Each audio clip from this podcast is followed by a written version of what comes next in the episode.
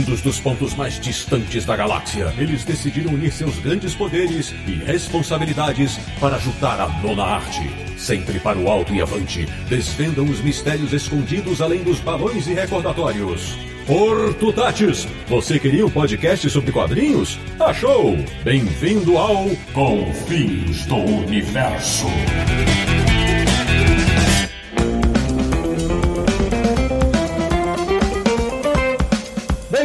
Bem-vinda! Está começando mais uma edição de Confins Universo, o podcast que mais ama as lojas de quadrinhos, que é o podcast do Universo HQ, o site que se juntasse à coleção dos seus editores, daria uma baita comic shop. www.universohq.com E o programa de hoje vai falar de um braço fundamental do mercado de quadrinhos. Eu sou o Sidney Guzman, falo de São Paulo e para todo lugar que viajo, faço turismo em lojas especializadas em quadrinhos. De Petrópolis, no Rio de Janeiro, um cara que já esteve do lado de lá. Isso mesmo, vendendo quadrinhos. Samir Naliato. Apoie as lojas de quadrinhos. Muito bem. Abrindo o nosso timaço de convidados de São Paulo, o pai das gibiterias do Brasil, que sabe que comics também se escreve com X no final. Meu amigo Jorge Rodrigues, bem-vindo! Olá, boa noite. Obrigado aí pelo convite. É um prazer estar aqui aos ouvintes do Confis do Universo. Muito bem, seja bem-vindo, Jorge. Papo promete. De Goiânia, um cara que sabe bem que ter uma loja especializada em quadrinhos no Brasil é trabalho para mágico. Vitor Faina, bem-vindo! Boa noite, pessoal. Muito obrigado aí pelo convite e vamos nessa. Voltando para São Paulo, um homem que sempre defende que os quadrinhos são muito mais do que apenas um boom. Fábio Graça, meu amigo, bom demais ter você aqui. Opa, maravilha. E aí, pessoal? Boa noite, todo mundo. Prazerzão estar aqui e vamos que vamos. Agora, da minha querida Teresina no Piauí. Ele que descobriu que os quadrinhos podem ter até uma quinta capa. Bernardo Aurélio, chega mais, meu velho. Opa, que prazer, né? Nós somos como pequenas e irredutíveis vilas galesas, né? Livrarias especializadas em gibis. É isso aí. E fechando o timaço desse episódio, também de São Paulo, um cara que não tem medo de monstro. E muito menos de monstra, Guilherme Lorandi. Aê, que delícia estar aqui, que eu sempre escuto, e agora eu vou escutar a minha voz no Confins do Universo. Pelo amor de Deus. Pois bem, meus amigos, o programa de hoje vai engrossar a campanha Apoie as Lojas de Quadrinhos, mas com muita, muita informação. Você vai saber desde como funciona uma gibiteria até as dificuldades de manter um negócio desses na pandemia. Então prepare-se, porque o papo vai render.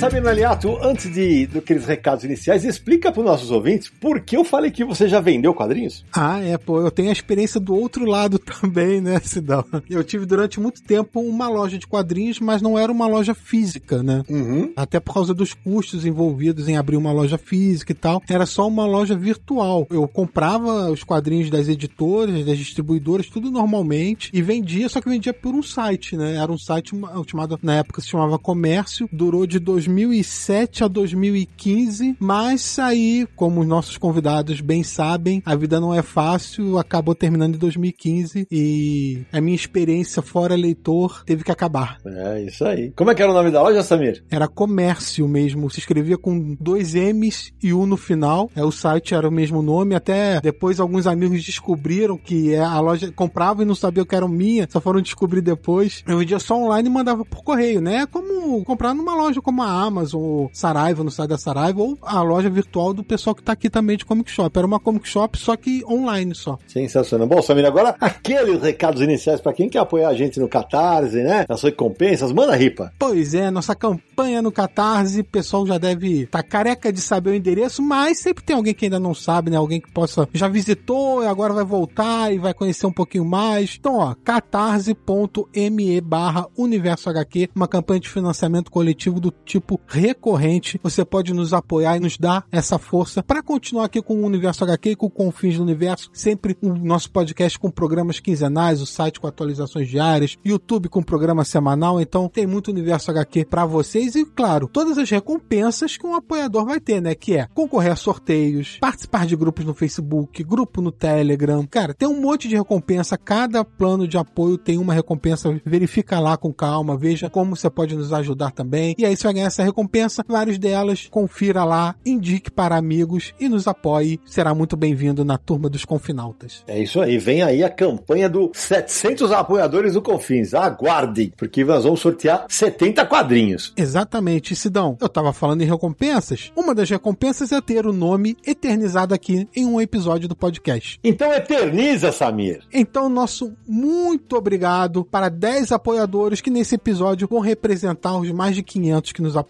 Valeu João Guilherme Okumoto, Juliano Souza Ribeiro, Gabriel Pacheco, Guilherme Faria, Ricardo Ramos, Gregório de Almeida Fonseca, Renato Maia, Gabriel Correia, João Paulo Coelho da Silva e Rogério Chimes. Muito bem, a todos eles, muito obrigado. Então, Samir, agora sim, vamos começar esse papo. A gente vinha há algum tempo pensando numa pauta para falar de como se vende quadrinho no Brasil, né? Antes de, de a gente falar de gibiterias, a gente ia fazer um programa sobre a distribuição. E ainda vamos fazer, porque quem compra em banca sabe a dificuldade que tá para encontrar quadrinhos se você não mora num grande centro, especialmente no Sudeste, né? Só que aí, o Jorge da Comics, o Fábio da Comic Boom e o Guilherme da Monstra encabeçaram uma campanha que é Apoie as lojas de quadrinhos. E a gente achou mais do que necessário mostrar que o Confins Universo e o Universal aqui estão empenhados nessa campanha e resolvemos fazer esse programa para esmiuçar o funcionamento de uma loja de quadrinhos. E chamamos até para mostrar o tanto que as realidades podem ser distintas, o Bernardo, diretamente do Piauí, que é da Quinta Capa, e o Faina, que é dono da Mandrake em Goiânia. A gente vai conversar bastante sobre isso, mas eu, eu queria já na abertura perguntar para cada um de vocês quanto tempo de mercado. Começa o pai de todos, Jorge. Quanto tempo de comics? É, a Comics está há 34 anos no mercado. né? começou numa banca de jornal, é, isso em 1986, com o Carlos Mann,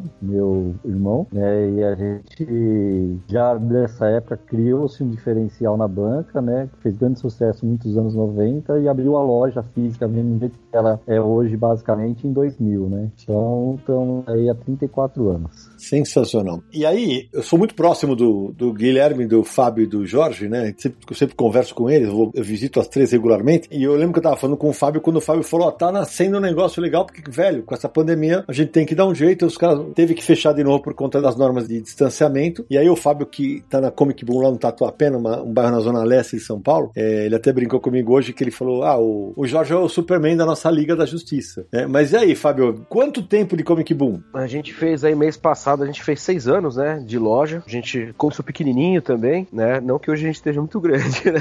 Mas, enfim, muita luta, muito trabalho aí também nesse mercado que é bem complicado, né? Mas é, a gente faz, a gente faz o que a gente gosta, né? Ô Gui, você tem uma história diferente, né? Você era funcionário da antiga gibiteria. E aí você monta a Monstra. Já há quanto tempo? A Monstra vai fazer três anos em agosto, mas a gibiteria no mesmo lugar aqui, vendendo quadrinhos há nove anos. Então a gente tem um total mais ou menos aí de.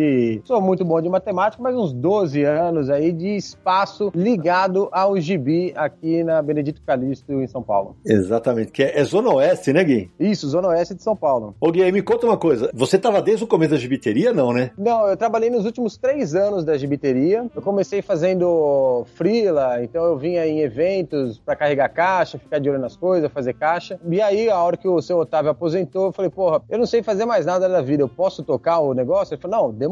E aí eu refiz do zero, mais ou menos, né? E criei a Monstra ali, a, a gente né, refez a loja inteira, tudo. A gente continua vendendo a mesma parada, mas com um espírito diferente. Legal demais. Agora vamos pro Centro-Oeste, pra querida Goiânia, porque durante muito tempo não teve gibiteria em Goiânia. De onde veio essa ideia, Fainá? Goiânia a gente sempre teve um sebo que era especializado em quadrinhos. Esse sebo chama Oxpox. Todos os leitores aqui são apaixonados pela Oxpox e a Mandrake veio da união desse pessoal e montado também como uma palavra mágica também o Mandrake. Não deixa de ser uma referência a um- sebo que já existiu aqui. Estamos aí, né?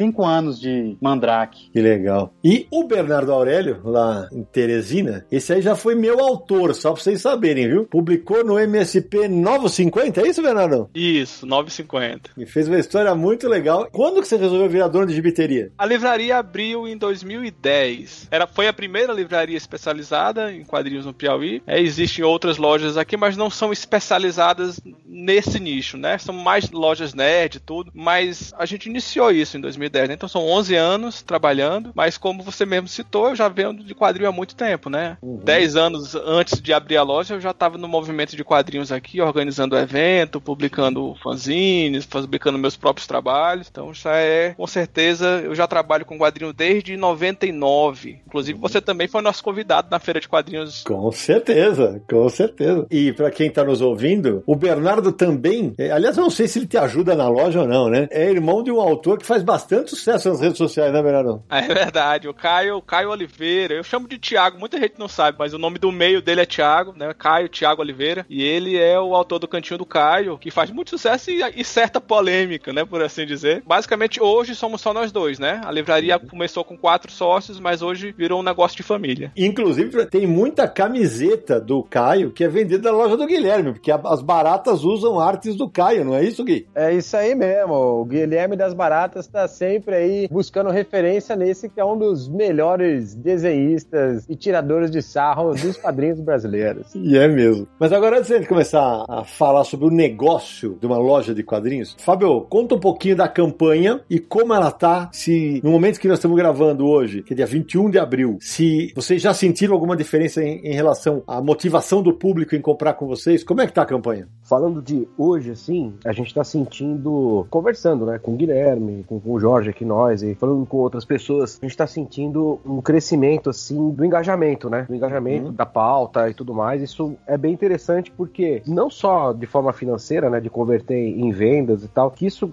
lógico, né? É um objetivo para quem tem um comércio. Mas acredito que de forma de conceito também, né? Porque as pessoas que estão entrando na loja, ou que né, a gente aqui em São Paulo reabriu essa semana, até a semana passada a gente estava trabalhando mais com o pessoal que ia buscar pedido na loja e tudo mais. Mas assim, cada um que ia lá, tocava o interfone para pegar um pedido e tudo, não sei o que, chegava assim e falava, pô, a gente gosta muito da loja, tá, tá, tá, tá muito legal esse lance que vocês estão fazendo. Então, assim, a gente tá, tá percebendo do público um amparo bem bacana né? Um, um feedback legal, né? As pessoas estão entendendo também, né? Hoje foi um rapaz lá e chegou e já. As pessoas entram na loja puxando assunto, né? Fala assim, pô, Sim. tô vendo lá, vocês fizeram uma live em tal canal, ou então, ouvi oh, o último vídeo que vocês fizeram, super apoio e tudo mais, assim. Então, acredito que é uma coisa. É um dos objetivos está sendo alcançado também, né? Ah, muito legal. Ô, Jorge, eu ia perguntar, você é o mais antigo de todos. Como é que foi esse período fechado? Que eu vi que vocês tiveram que se reinventar, né, cara? Vocês tiveram que fazer, além de ter a entrega delivery, vocês, os três que eu mais converso pelo WhatsApp, são o Guilherme, o Fábio e o Jorge, vocês tiveram que criar canais de comunicação com o seu público. O Fábio tem vídeo, o Guilherme é super ativo no Instagram, vocês têm uma, uma mala direta no, no WhatsApp que é todo dia disparado. Como é que foi esse período, Jorge? Inclusive para sobreviver, né? Não foi fácil, né? Assim, de uma hora para outra, o ano passado a gente né, perdeu o chão, colocou até aquele vídeo meio nostálgico, assim, né, que as pessoas a gente tava meio quase chorando que ia ter que fechar a loja, né? Depois que o Guilherme tinha colocado o vídeo da loja dele, a gente colocou e assim sentiu, né? Porque a gente não tinha chão, não sabia o que ia acontecer, o mundo tava para acontecer e a gente falou, pô, vamos começar. Eu falei para eles, vamos mudar, vamos né, atender pelo WhatsApp. O pessoal vem retirar na loja, não pode ser presencial, mas ela pode vir e retirar.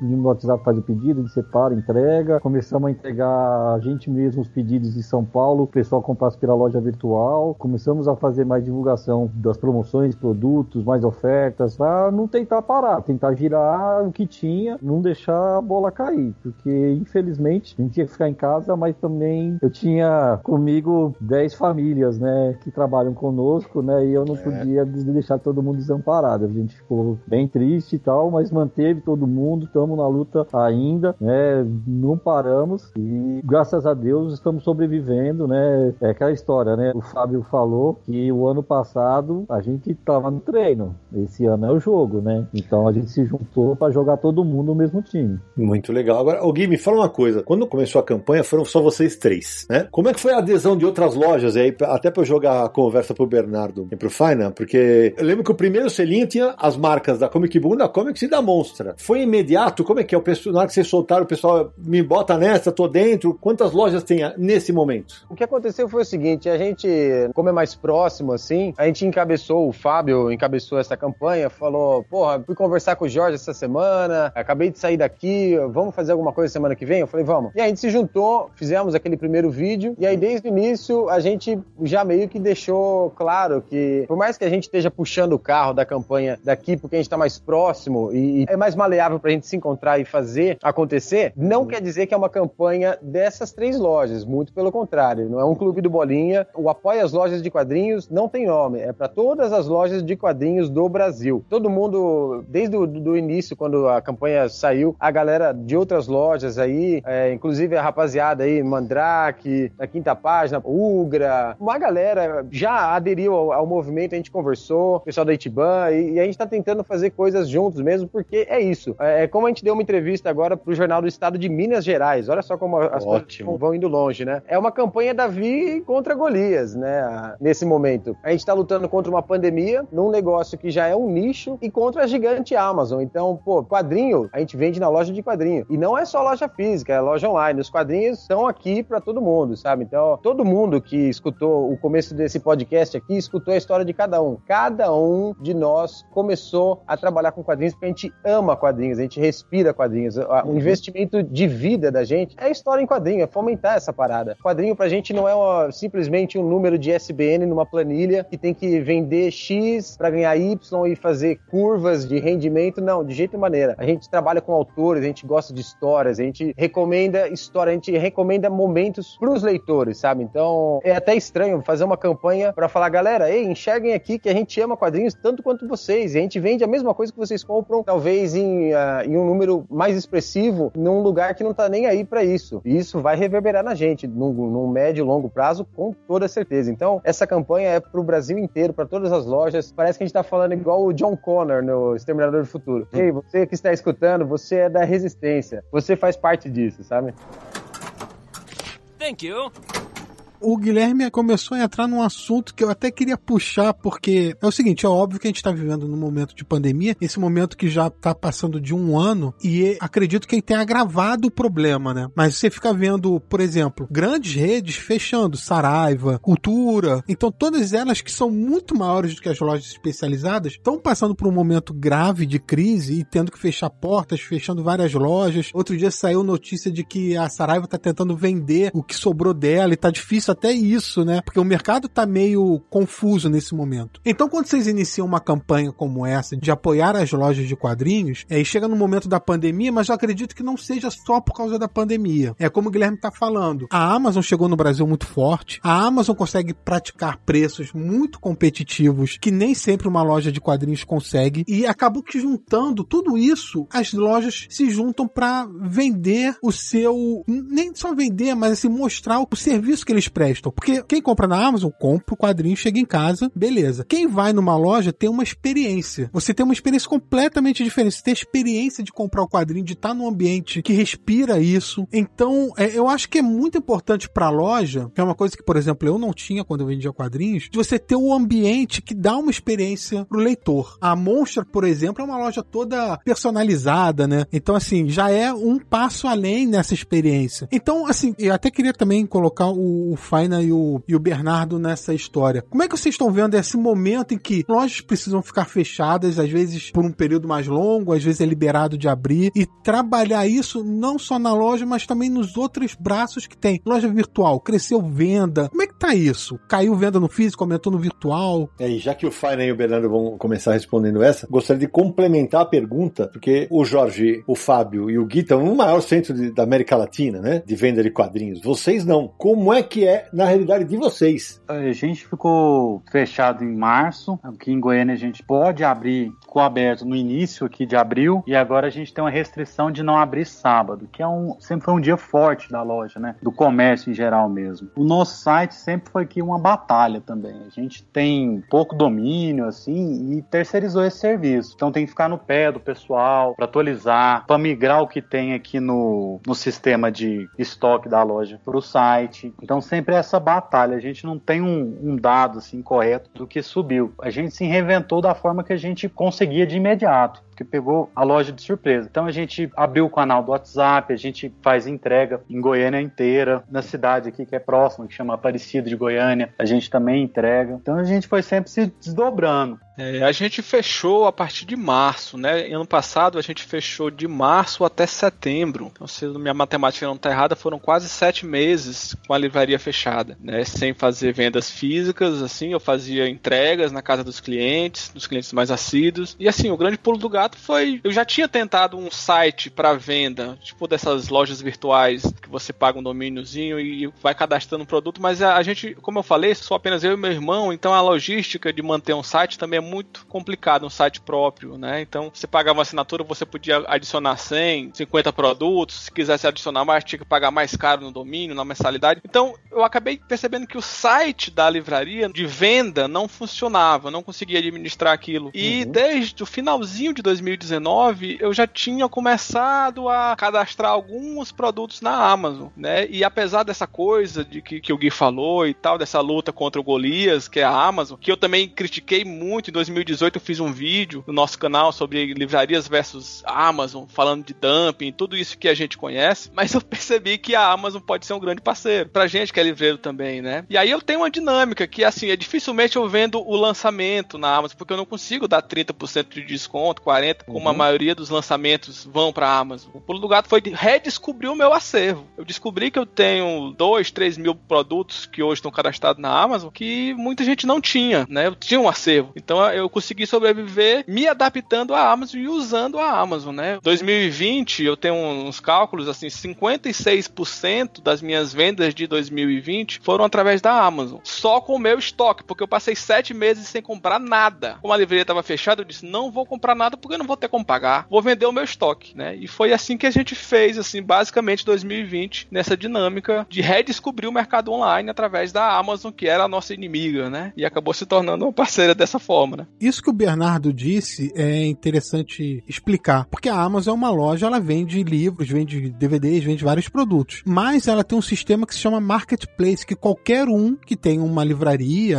enfim, uma banca, pode se cadastrar nesse Marketplace, cadastrar os seus produtos, seu estoque e vender os seus produtos via Amazon. A Amazon cobra uma taxa, mas quem está vendendo é uma outra pessoa, não é a Amazon propriamente dita, né? Ela serve como vitrine para os produtos. É isso mesmo. Com o fechamento da loja no começo da pandemia em 2020, em março, realmente a gente se empenhou muito né, em vender pelo virtual e realmente deu resultado. Né? Comparativamente, sim, eu perdi 80% das vendas da loja física e aumentei em 100% a loja virtual, né, para poder fazer a balança, porque assim, eu sempre tive mais ou menos o, as duas lojas vendiam é, a mesma proporção, e aí com a queda de uma eu tive que fazer, só que assim, né? Isso eu fui absorvendo custos, né? Uhum. É, comecei a dar frete grátis para compras acima de 99, para dentro do, da região sudeste, acima de 300 para o resto do Brasil. Que isso são custos que eu fui absorvendo, fazendo promoções, peguei mercadoria que estava em estoque, coloquei abaixo do que eu paguei, né? Tem coisas lá muito baratas e falei, não, tenho que pelo menos. Eu pensei em ter, na verdade, dinheiro para poder pagar as coisas que eu tava, minhas dívidas e ter dinheiro para manter as famílias aqui dos desempregados, né? Então eu, eu queria pelo menos girar o que estava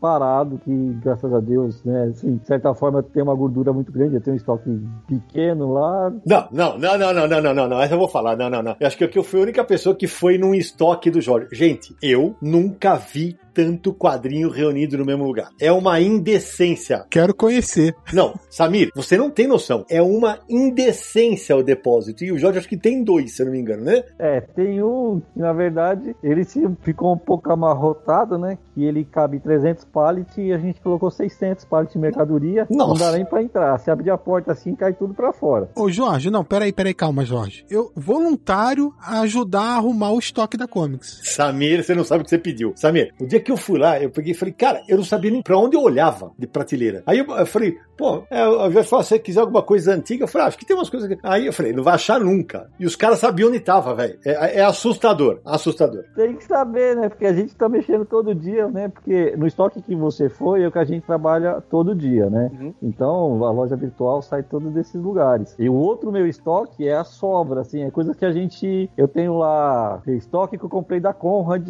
isso em 2008 2018, é, deve ter umas 50 mil revistas lá. Nossa. Aí eu comprei as 250 mil revistas quando a Devir desfez o estoque de importado, que deu acho que uns 10 pallets, estão lá também, né? São dos sei lá, 3 mil caixas. Então tá tudo lá. A gente não conseguiu mexer em 10% disso aí ainda, né? O pior é assim, tá de um jeito tão difícil que nem que a empilhadeira, comprei uma empilhadeira, tá? Tem uma empilhadeira para colocar os pallets, tudo, mas mesmo com a empilhadeira lá, tá difícil de mexer, porque tem pouco espaço para trabalhar. E eu comentei isso também, né? Uma vez na exposição lá dos quadrinhos no MIS, aí todo mundo queria se oferecer para ajudar, igual o Samir.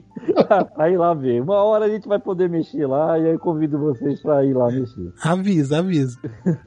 então foi isso, né? Eu pensei realmente, né, voltando ao assunto da loja virtual, realmente ela cresceu muito, né? Mas também porque a gente, de certa forma, foi para cima para vender mais. E eu acho que ajudei muita gente a completar as coleções, ajudou muita gente a ler os quadrinhos que queria, mantive absorvendo custos e é o negócio. Eu tive que correr atrás para ganhar menos, mas continuar trabalhando para poder manter as coisas, né? E manter todas as contas em dia acho que como todo mundo, assim, a gente teve que se reinventar, né? Durante esse período todo de pandemia, né? Cara, é realmente muito desesperador quando você é obrigado, assim, a, sei lá, a gente que tá acostumado a todo dia levantar a porta de aço, ficar com o bico no balcão, conversando com as pessoas, trocando ideia e tudo mais, você ser obrigado a fechar por um motivo, assim, que é inevitável, né? Mas acontece, né? Acontece. A gente teve que se reinventar, né? Eu pensei várias vezes que as coisas não dar certo, que a gente ia ter que fechar definitivamente, mas ainda bem a gente já tinha o site na época, né? E mas é o seguinte, é, é igual jogo, né? Tá chovendo, tem que mudar a tática do jogo, né? O pneu da corrida tem que ser outro, né? Então a gente começou a investir bastante no site, a gente fez aquele apelo no passado, né? Falando da importância também, né? Das pessoas ajudarem a gente naquele momento, né? E assim, meio que a gente inventou um, um esquema que, na verdade, não é que inventou, a gente tinha esse sistema lá de drive-thru, né? Praticamente, né? Porque as pessoas tinham a opção de comprar no site e retirar na loja loja, né? A questão maior, assim, foi, acho que, meio que educar as pessoas. O primeiro desafio nosso, assim, então, é relocar, né? A rotina das pessoas. Que as pessoas, elas iam na loja e compravam, né? Então, assim, é, todo mundo teve que se acostumar de uma outra maneira. Então, não tinha mais. Vou, vou lá na Comic Boom, vou lá na Monster, na, qualquer outra loja aqui do, do, do, Brasil, a gente não ia conseguir entrar nem nada, né? Falei, pô, e nossos clientes, como é que vão ficar, né? Ah, pode comprar pelo site, retira na loja e tudo, né? A gente chegou a fazer alguns horários, porque ainda bem, pelo menos uma coisa boa nessa pandemia, assim, aconteceu que o site começou a bombar, assim, né? Isso foi muito bom, né? Porque muita gente comprava, pedia para retirar lá, a gente fazia frete grátis pro Brasil todo, acima de 200 reais nas compras e tal, né? E, rapaz, fizemos um pacote. fizemos um pacote pra caramba. Isso, isso daí foi, foi, foi bem bacana, né? Mas, ao mesmo tempo, é, não ter a loja física dá uma desequilibrada, né? Agora a gente tá meio que passando o inverso disso, né? Porque tá, tá meio que reabrindo, né? Muita gente se acostumou de comprar no site. Então a gente tem muitos clientes que eram clientes regulares de entrar na loja e tudo. E aí esse cara foi obrigado a comprar pelo site, pedir para retirar lá, e ele retirava numa portinha do lado, né? Comprava lá, ia, sei lá, é, é segunda, quarta ou sexta, ele ia lá, tocava o interfone e pegava as coisas dele. Só que assim, acabou ficando muito prático. Muitas vezes porque às vezes o cara ele fazia a compra do mês lá, já, já atingiu um frete grátis, né? E aí, tipo, a gente tem cliente hoje que não vai mais na loja, né? Porque o cara fala, sabe, eu vou receber em casa, mano. E isso é legal também, né? Ao mesmo tempo, a gente ganhou muito cliente novo por conta da campanha também. A gente procurou trabalhar bastante, né? Mídia, rede social, fazer vídeos do, do que estava chegando na loja, né? Toda sexta-feira a gente faz o Tá na Loja lá no YouTube. E é um checklist que eu acredito que a maioria das pessoas que gostam de quadrinhos tá sempre acompanhando, assim, para poder saber o que chegou e tudo mais, pelo menos o que chegou na nossa loja, né? Que é uma coisa meio inconstante, às vezes mais pra frente a gente vai falar nisso. Mas, enfim, é, é uma questão de se reinventar mesmo mesmo, né? É. E você, Gui? Olha, a pandemia me pegou assim com dois peitos no pé, porque eu não tinha site. Então, é, desde o começo a Monstra era só venda presencial e tal. E assim que a loja fechou, foi na, na semana do lançamento do Cascão. Uhum. E eu não consegui ter um tempo hábil para montar um site, para pelo menos ter o Cascão lá, para as pessoas comprarem. Você lembra o sufoco que foi? Peço desculpas para todo mundo que comprou o Cascão e teve que ter o trabalho de depositar na conta, é, mandar por e-mail as coisas, mas foi o jeito que eu, que eu consegui fazer para tentar contornar a situação. Mas depois disso a gente conseguiu montar o site e aí foi uma coisa muito louca porque a gente abriu o site em maio e a sensação que eu tive foi de abrir uma nova loja. Até você mesmo, Sidão, veio aqui na, na abertura Uhum. da foi uma puta festa. No dia que eu abri o site, eu abri uma breja monstra em casa, assim, para comemorar, porque realmente é uma outra loja, né? É uma outra coisa. E a partir do momento que você entra online, para vender online, você tá competindo diretamente com a gigante Amazon aí, que entra nessa, nessa coisa. Eles têm condições melhores de comprar com muito mais margem que a gente, oferecer descontos absurdos, assim. Então é, é bem mais complicado, né?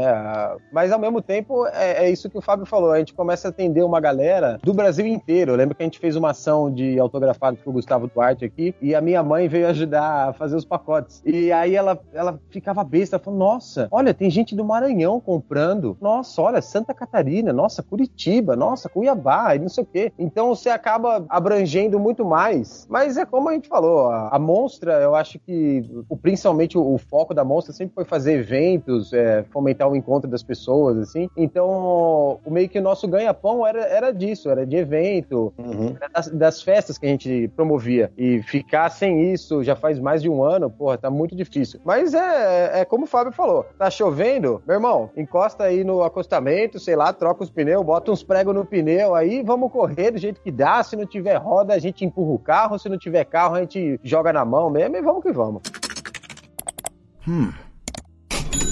Agora, Samir, você tocou num ponto e o Fábio me pediu, porque eles estão muito ágeis com a campanha, pedindo depoimentos de pessoas que trabalham com quadrinho, com cultura pop e tal. E você falou da, da experiência que é visitar uma loja de quadrinhos. E é verdade, porque, por exemplo, todos aqui, os cinco, eles buscam se diferenciar no atendimento, eles buscam fazer eventos sempre que podem. E por mais que, gente, não dá pra ser hipócrita, todo mundo que já comprou na Amazon sabe que, ah, mas o desconto é maior, porque ela- eles podem, gente. Eles podem bancar esse desconto.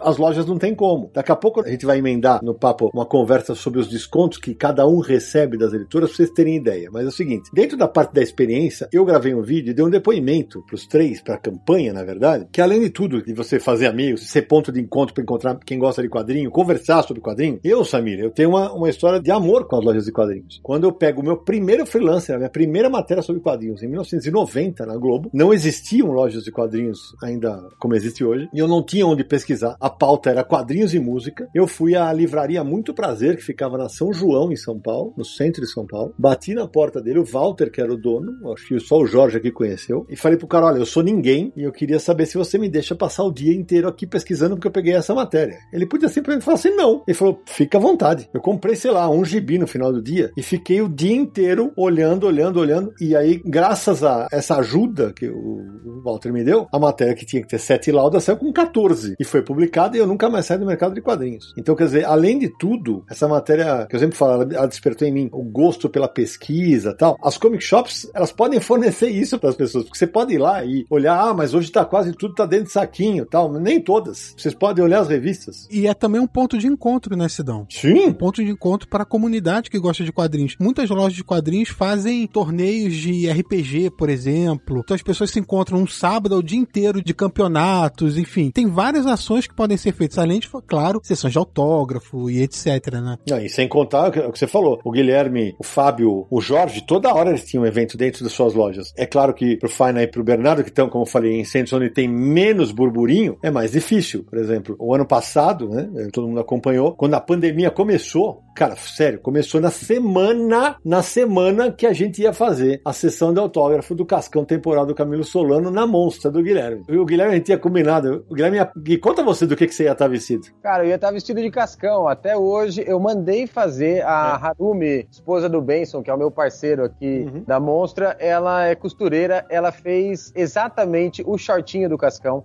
Até hoje eu tô com o shortinho do cascão. Eu, uso o, o shortinho em casa pra tudo, porque o cascão teve que ficar em casa, cara. Ele não pôde sair na pandemia. Exatamente. Aí o que eu inventei na época, sabe, pra tentar ajudar os caras que sempre foram muito parceiros da gente, eu comecei com essas sessões virtuais. Então fiz com os três. Fiz com o Gui, depois passei pra Comics, fiz duas com o Fábio, voltei pra Comics. Aí a, a ideia é que eu vá. Por quê? Porque as gráficas SP vendem bem e acabam puxando compras de mais produtos. Isso acaba ajudando a loja. Era uma maneira de tentar ajudar esses caras que ajudam muito o mercado. E eu quero justamente jogar essa bomba agora na mão do Jorge, porque é o seguinte: Jorge, Você é o mais antigo de todos. Eu sou um dos caras que conheceu você na banca, ainda com teu irmão, tal, com o seu pai. Eu lembro bem que o, o dia que eu ficava na Alameda Lorena, não é isso, Jorge? Isso mesmo. Eu lembro que eu, eu ia lá, ainda tinha uma sorveteria lá perto que era um espetáculo. Eu, eu lembro direitinho da primeira vez que eu conversei com o Jorge, que eu falei, pô, o cara entende de quadrinho. Ele não é um jornaleiro daqueles que vendem hoje, vendem cigarro, vendem camisinha. E dali pra frente começa o Jorge a, a, expandir o negócio, a crescer. E pouca gente sabe, pouca gente sabe. Todo mundo sabe, ah, não, o Jorge fez a, a Fast Comics, o caramba tal. Mas e, é, é legal deixar registrado aqui, eu vou jogar pro Jorge falar disso. O Jorge ajudou uma porrada de pessoas no mercado. Ele teve banner no Universo HQ, ele patrocinou o começo do Pipoca e Nanquim. Ajudou editoras, é. Editoras como a HQM. O Jorge ajudou muita gente no mercado, mas muita. Então, ô Jorge, como é que foi essa transição de você, pô, mas eu sou só lojista, mas eu posso ajudar os caras? Em que momento que surge isso? Na verdade, isso começou né, com o Carlos, né, o meu irmão, que ele que era né, o dono, e eu era o empregado dele, né? E assim, eu aprendi tudo que eu sei com ele. E ele criou um selo, né, uma editora, que foi a Ópera Gráfica, pensando em ajudar as lojas de quadrinhos. Porque nessa época, desde os anos 90,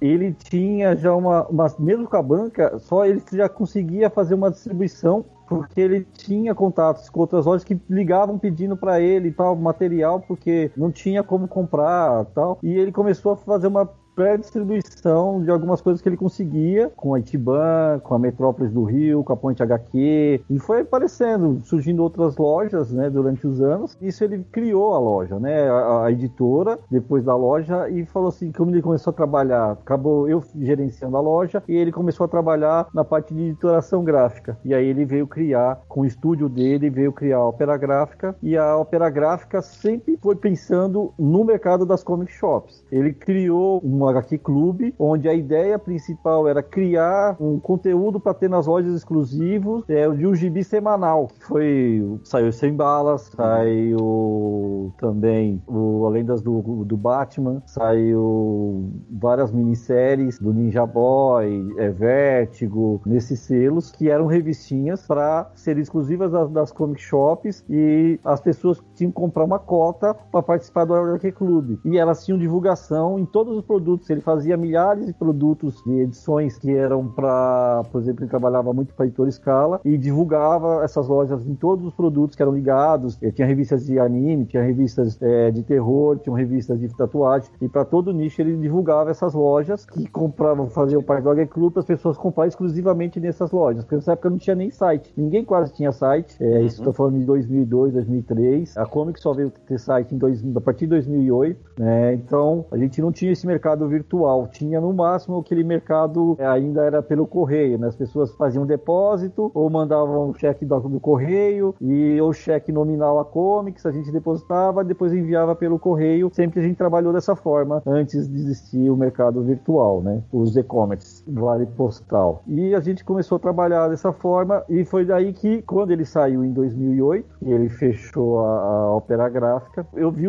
né, ele sempre de certa forma chamava pessoas para trabalhar nos, nos produtos, para ter né, né, é, nesses produtos exclusivos. E eu vi nisso aí que, na verdade, você precisa de ajudar todo mundo um pouco, porque a HQM tinha produtos que me interessavam e eu precisava, de certa forma, ajudar, de alguma forma, a esses produtos continuarem saindo, né? Eu emprestei meu nome para ele publicar na gráfica, sair muitas revistas, porque ele não tinha o nome lá e eu acabei emprestando para ele publicar, porque o, a revista do Walking Dead vendia muito a gente vendia muitas revistas em todos os lugares, em eventos que a gente ia, tudo mais, era um grande sucesso. Né? A gente fez projetos junto com o Toninho Mendes, criou a Peixe Grande, junto uhum. com o uhum. Franco de Rosa, que criou vários livros legais, com quadrinhos, ou ligados ao mercado editorial, né? Ajudamos também o pessoal, ao, o cara da Cluk, a publicar o Ken Parker, sempre apoiei, comprando um lote grande para que o produto continuasse a ser publicado, porque eu nunca pensei em qualquer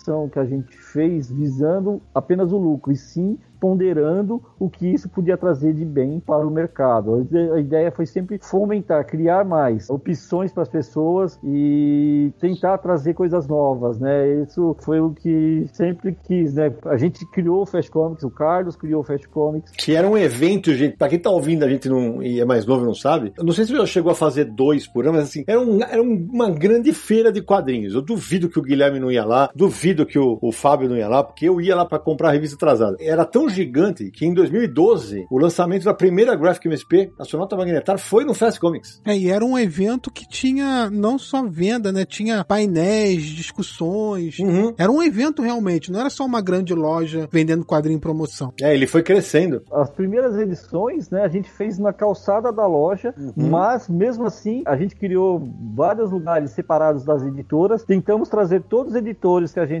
pôde trazer para ter uma comunicação com o público. Era uma promoção da loja que assim foi em 2002, é o primeiro. Cheguei a fazer quando era esses pequenos, chegou a fazer dois, três anos, é duas, três vezes por ano. Era uma chance das pessoas terem uma interatividade com editores. A gente não trazia artistas no começo, sim. A Opera Gráfica quando começou chegou a trazer o Milazzo, que fez parte dos primeiros Fast Comics Sim. que lançou algumas edições é, limitadas do Milagro, que não era o Ken Parker, mas aí também tinha Ken Parker. E aliás, deixa eu só fazer, Jorge, deixa eu só fazer uma, uma contextualização. A hora que o Jorge cita o Kluck, o editor é o Wagner Augusto. Então, o Fast Comics sempre foi essa intenção, né? A gente de trazer os editores, artistas, consumidores e fomentar o mercado de história em quadrinhos, né? Para as editoras terem uma interatividade, os artistas terem interatividade com o público, né? Essa foi sempre a intenção do Fast Comics. E o Fast Comics chegou até 2016 com uma edição com mais de 15 mil visitantes. Foi numa área grande de 5 mil metros, tinha é, auditórios, tinha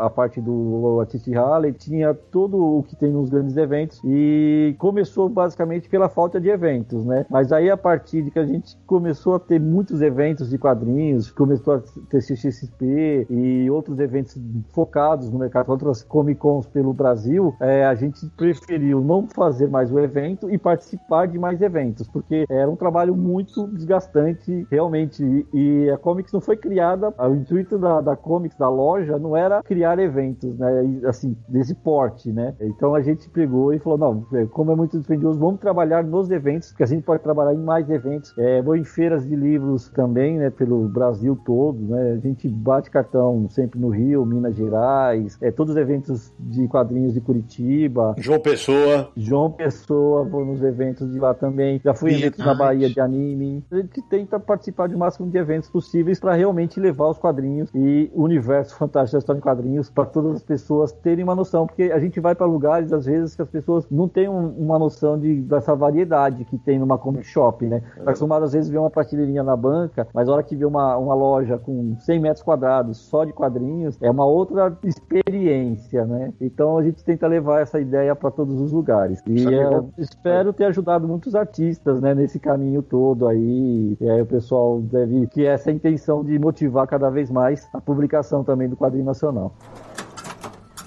Thank you. Aproveita esse gancho que o Jorge deixou, que ele falou quando a, a Comics passa a virar editora tal. Ô Bernardo, você tem uma experiência interessante recentemente, que foi uma maneira também de movimentar a loja e o teu lado autor, né? Conta aí. Sim, a, a Livraria Quinta Capa também é uma editora, assim. Nosso catálogo é relativamente pequeno, porque como você falou, assim, eu e meu irmão somos autores de quadrinhos também, e a gente já fazia campanhas no Catarse, né, para financiar nossas próprias publicações. Mas a gente também tem um ou outro título de outros autores, né, que estamos aumentando o nosso catálogo. E foi justamente no início da, da pandemia, em, em março, eu tava conversando com meu irmão, essa coisa, pô, vamos fazer um Catarse, vamos publicar uma coisa nova para ajudar nas contas da livraria, já que a gente não tá vendendo, vamos criar uma nova publicação, porque conteúdo tu tem muito. Meu irmão publica muita coisa no cantinho do Caio, né? Então dá para fazer 5, 10 revistas fácil com o conteúdo que ele tem lá já publicado. Então a gente ficou naquela, pô, mas a pandemia, a galera vai, não vai ter dinheiro para gastar. Será que funciona lançar uma campanha agora. E o resultado é que desde março de 2020 nós criamos e estivemos envolvidos em seis campanhas no Catarse, né? Publicando. Foram dois quadrinhos do meu irmão, que é o Diário da Maromba, e o Cantinho do Caio, que foi o último que saiu agora, que são reunião de tirinhas do material que ele faz no Cantinho do Caio. Publiquei um quadrinho meu, que é o Máscara de Ferro versus Zumbis, que são historinhas de humor. E publiquei o quadrinho do JA também, que o Sidão conhece, que também já participou da mesma edição que eu, do MSP. Aliás, para mim, um dos melhores chargistas e cartunistas do Brasil. É, de acordo com as contas dele, provavelmente é o cartunista mais premiado do Brasil, assim, em festivais, é. em eventos internacionais no Brasil. Uhum. O J é, uma, é, um grande nome, assim, assim, é um orgulho ter ele no nosso catálogo, né? E também criei uma campanha, eu tinha publicado um quadrinho em 2011, o Cabeça de Cuia, que é uma lenda daqui, e uhum. nós criamos uma campanha para vender um título que nós já tínhamos aqui, né? E, e, fizemos uma campanha porque é uma lenda local, então batemos nisso. Então nós criamos esse mecanismo do Catarse como uma forma de trazer grana para cá, né? E de uhum. pensar nesse esquema de distribuição de quadrinhos de uma livraria que também é editora, né? E eu vi o Jorge falando do clube de quadrinhos e fico pensando, poxa, isso tem que voltar, né? Porque de repente uhum. você cria uma rede entre os livreiros que podem de repente se publicar, criar algo, criar uma rede de publicações e tudo, né? E nós uhum. criamos também uma campanha recorrente, então, né? Inspirado também no Confins, no Universo HQ. Hoje nós estamos com apenas 30 apoiadores, mas estamos fazendo o mesmo esquema. A cada 10 apoiadores, uma uhum. revistinha extra sendo sorteada, né? Então aí tô aproveitando para fazer o meu jabazinho. Estamos lá, quinta capa no Catarse também, uma campanha recorrente, porque nós também somos um site de notícias e também estamos um podcast. Temos muitos colaboradores, né? O Marcelo Costa, jornalista que você conhece, o Thiago, Ribeiro, o Thiago Ribeiro, que também já escreveu para o Universo HQ uma ou outra uhum. resenha. Uhum. Então, assim, eles, eles estão com a gente, fazendo nosso site, fazendo podcast, produzindo conteúdo, e tudo isso ajudou a gente nessa, durante essa quarentena, essa pandemia. Legal demais. Agora, Fana, fala uma coisa. Você viu uma cidade, Goiânia não é, um, não é conhecido como um centro de muitos quadrinistas, né? Eu tive aí alguns anos um evento de um maluco chamado Tiago Passarinho, um abraço para ele, vai ficar todo feliz que ele saiu no Confins Universo. Mas eu imagino o poder que a tua loja exerce divulgando os autores locais, né? Não, sim. Uma das nossas missões também é fomentar novos leitores. Uhum. Além de autores, a gente sempre tem essa missão de formar novos leitores, atrair eles para girar esse ciclo de quadrinho local, né? Quadrinho goiano, goianiense. De um tempo para cá já deu um, uma espécie de boom também, né? A gente já recebeu, teve muito lançamento local. Tem um pessoal de Brasília também que já lançou é, material aqui. Então fica meio que um, um, um polo aqui para lançamento no Centro-Oeste também. Desses artistas locais, eventos, a gente sempre tá junto com eles. É muito legal, é muito legal, porque é, é justamente, como eu falei no começo do programa, as lojas de quadrinhos também têm esse papel. Porque, por exemplo, nos grandes sites não vai ter quadrinho independente, cara, do quadrinista local. Você passa lá na Comics, tem, você passa na Comic Boom, tem, você passa na Monsters, vai passar na Mandrake. Aliás, eu esqueci de falar. Se você é um leitor, um ouvinte mais novinho e não sabe quem é Mandrake, Mandrake é um personagem mágico criado pelo Lee Falk, o mesmo criador do Fantasma, em 1934. Então, só para deixar claro. E tem também na quinta capa, porque lá, lá, no Piauí tem um núcleo bastante grande da galera do quadrinho. Eu conheço vários deles lá. Agora, sabe, tem um negócio que a gente tem que abordar, que é justamente por que, que a gente fala tanto apoia as lojas de quadrinhos. Então, Fabião, conta para mim, se você conseguir, duvido que você é muito resumido, mas assim, qual é a diferença de uma loja de quadrinho para uma banca de quadrinhos no tratamento com as editoras, inclusive? Rapaz, é uma pergunta um pouco complexa, mas eu vou tentar resumir rapidinho aqui. Não, manda aí. A Comic Book, quando começou, ela, a gente começou com um orçamento baixo tal, não sei o que, a gente começou meio que com, como um esquema de banca também, né? Assim como a Comics como, também começou dessa maneira. E, enfim, a gente teve que abrir cota de banca para poder pegar coisa consignada e tudo mais, para poder crescer um pouco. Explica o que é a cota de banca, Fábio, por favor. Cara, a cota de banca é um, é um sistema que já tá ultrapassado, que escraviza quem quer trabalhar trabalhar com eles. Mas é, é o seguinte, você quando você tem, abre uma banca de jornal, você quer abrir uma revistaria, alguma coisa assim, você tem que recorrer para uma distribuidora, uma distribuidora que te distribui consignado. Essa distribuidora faz a ponte entre as editoras e os vendedores, né, os, os pontos de venda, né, são bancas de jornal, revistarias e tudo mais, né. E aí consiste mais ou menos no seguinte, os caras eles te mandam uma lista das coisas que você vai receber, né, não interessa se você é, não quer receber Veja, não quer receber é, Isto É, não quer receber revista Placar, enfim, mesmo que você queira só receber gibi, mangá, eu, os caras não, não, não, conseguem entender essa diferença da distribuidora de banca, né? E aí eles te mandam uma, uma cota, uma cota de revistas para você vender. Aí no final do mês, é, na verdade é todo dia, né? Todo dia tem. Eles te mandam coisas, você recebe o pacote, né? Que é o reparte, aí você coloca na sua loja, tal, não sei o que, no outro dia eles te pedem um encalhe das coisas que não vendeu, assim, ao, ao já tem um tempo, né? E aí o que você não vendeu, você, teoricamente, você devolve, né? Muitas Uhum. vezes você quer ficar com alguma coisa, você meio que acaba comprando se você não devolve, né? Mas você paga tudo. Enfim, o básico seria isso, né? Mas assim, para uma banca, vou falar assim, uma banca de jornal no geral, assim, né? Como o desconto dessas distribuidoras é um desconto muito baixo, assim, a maioria das bancas acaba não se importando muito porque acaba trabalhando com outras coisas também, né? Não seria o nosso caso, né? No nosso caso, a gente trabalha só com quadrinhos mesmo, né? Quando a gente começou também, foi um sacrifício pra gente poder falar pros caras que a gente trabalhava só com quadrinhos e tudo mais, né? Pro pessoal entender o que, que era aquilo, né? E aí, com o passar do tempo, porque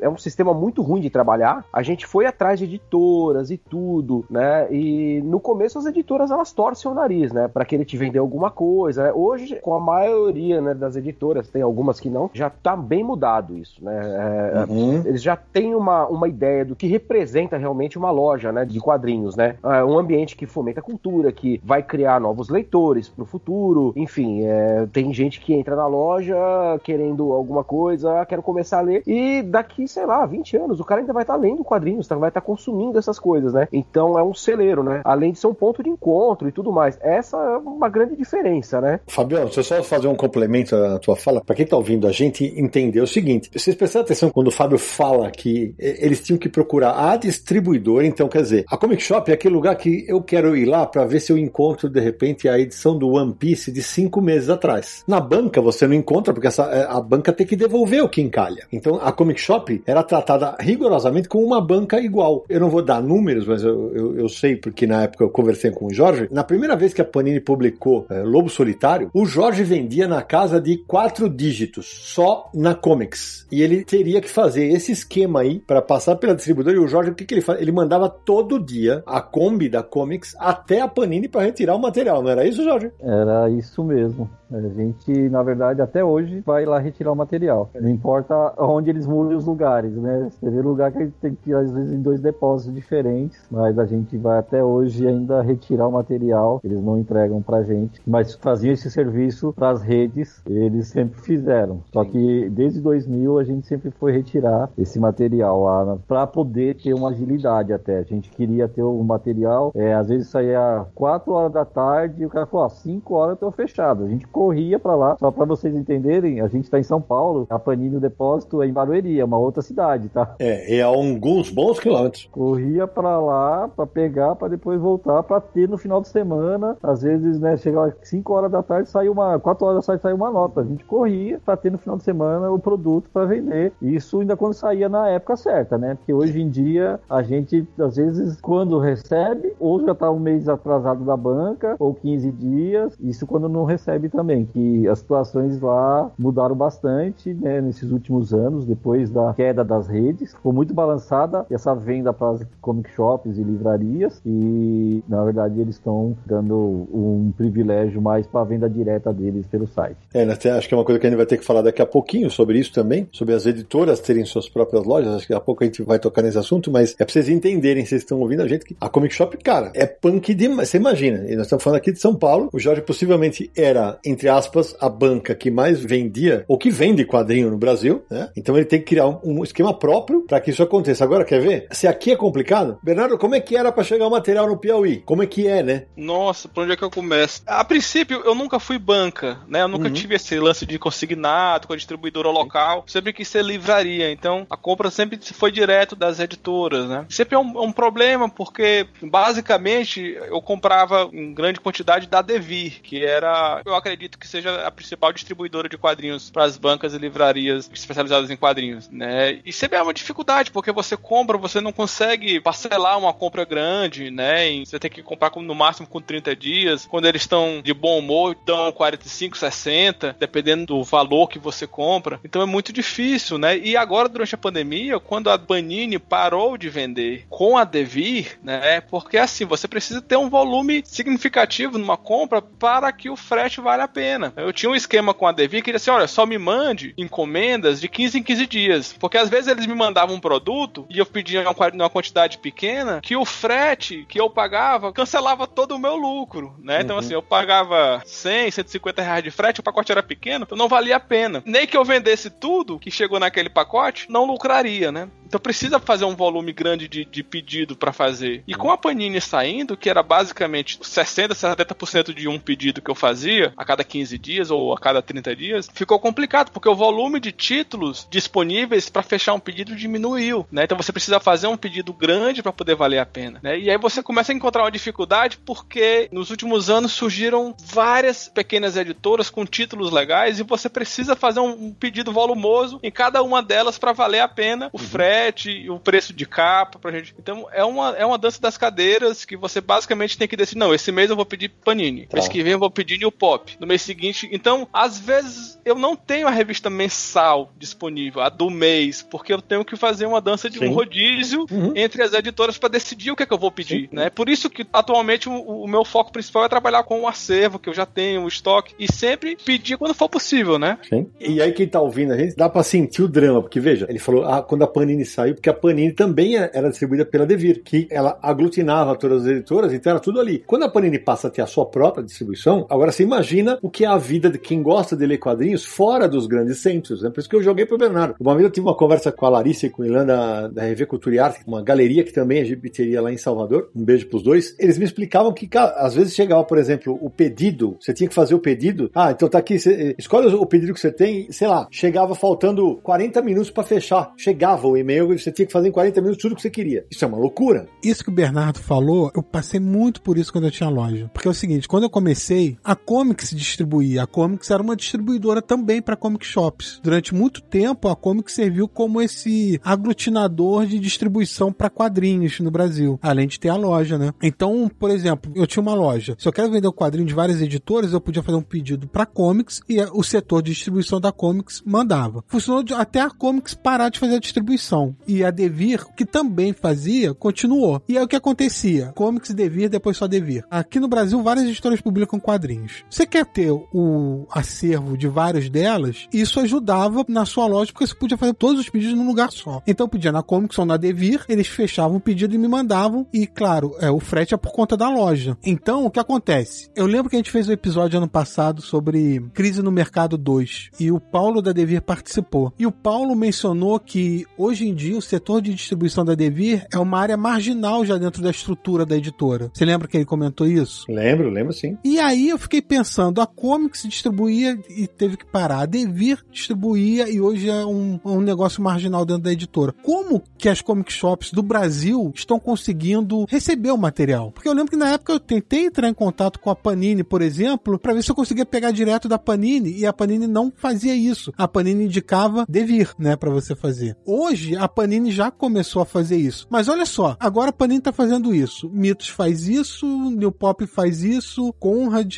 JBC. Só que você tem que fazer pedidos separados para as editoras. Não tem como você juntar tudo num pedido e receber. E aí não tem aquele volume que o Bernardo falou. Você vai ter que pagar vários fretes. O frete. Então vou pro Faina responder essa tua pergunta. Como é que faz, Faina? Eu passo mesmo a dificuldade com o Bernardo. A gente tenta equilibrar. Existem algumas distribuidoras que atendem o Brasil inteiro que tem um mix. Ela tem Pipoca Nanquim, Panini, JBC. Uhum. Então aí eu consigo fazer, por exemplo, a Pipoca Nanquim lançou um livro. Ah, não, não dá para eu pedir só um livro com eles, direto com eles. Então eu já incluo num pacote que tem JBC, Panini. Aí esse é meio que o que dá para fazer. Agora, editoras menores ainda, Zarabatana, Mino, eu tenho que fazer direto com eles. New Pop, aí eu tenho que esperar juntar uma quantidade de título para compensar o frete. Eu tenho que fazer um pedido que o frete coma mais ou menos 10% dele, porque ele, ele já fica abatido na margem, que a margem vai oscilar entre 40%,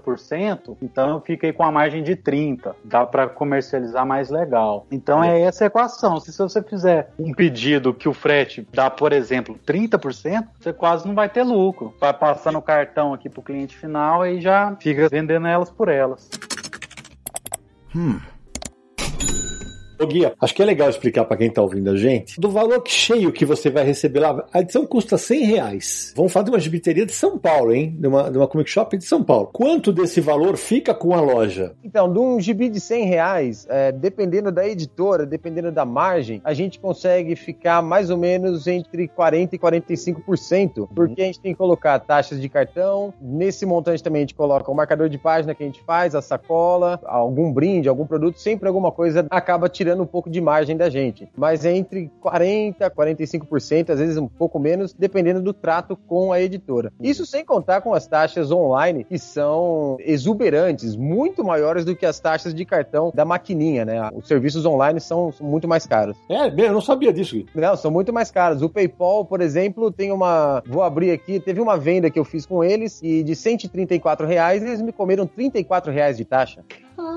Sabe, 34 reais de taxa, às vezes é mais do que o meu lucro. Porque se eu faço uma promoção, por exemplo, de desconto progressivo de até 30%, 35%, se eu consigo dar 35% de desconto, talvez nessa editora eu tenha 50% de desconto de margem. Desses 50% de desconto, eu já dei 35%, 15% é meu. Se 15% eu tenho que pagar 14%, 16%, 18% pro PayPal, eu já tô tomando fumo aqui. Então Sim, é, sim, é sim. muito complicado. A taxa de internet é muito mais alta. Ô Gui, mas por exemplo, eh, isso quando você compra direto da editora, você tem esse valor. Agora, por exemplo, quando tinha distribu- distribuidor da Devir, imagino que a tua margem diminuía mais ainda? diminuía. É, no caso da Devir, eu, eu nunca peguei por eles é, Panini, por exemplo, né? Com outras editoras, eu sempre trato direto com eles. É, Companhia das Letras, Mino, Mitos, é, Zarabatana, Conrad, todas as outras pipoca, eu sempre trato direto com as editoras, então oscila entre 50% e 30%, né? A distribuição de banca, às vezes, bate aí 30% e... Às vezes não, é, o, a praxe deles é 30%. Então, é, chega a ser meio estranho, assim, né? Porque é, às vezes, numa margem pequenininha, a gente tem que manter todo esse espaço funcionando, né? Quando eu tinha loja, era 35% de desconto. Então, um quadrinho custasse 100, eu pagava 65 pra revender, né, na loja. Então, minha margem de lucro aí era 35 reais. Mas aí tem que pagar o frete pra você receber o material. Você tem a taxa de cartão, né, cartão de crédito, ou enfim, o que seja. E se você parar pra pensar, 35% isso já ia diminuir por causa de tudo isso que eu falei. E, cara, qualquer quadrinho na Amazon tem 35% de desconto. Então, em termos de competição, é complicado, né? Lembrando que quem vende pela loja virtual e dá o frete grátis, num gibi de 99, por exemplo, acima de 99 é o frete grátis, ele vai gastar no mínimo 10 reais para enviar uma postagem de 100 reais. Isso eu tô te falando daqui na região, aqui São Paulo, Rio, assim, no mínimo 10 reais. Ou seja, já perde 10% se você der o frete grátis. Sem contar que você ainda vai comprar né, os custos de embalagem, que compra caixa e compra, por exemplo, se você tem 40 reais de, de ganho, descontando as taxas, você vai ter mais menos perda aí de 4 a 5 reais só de embalagem, né? Então, praticamente, o ganho fica muito menor ainda.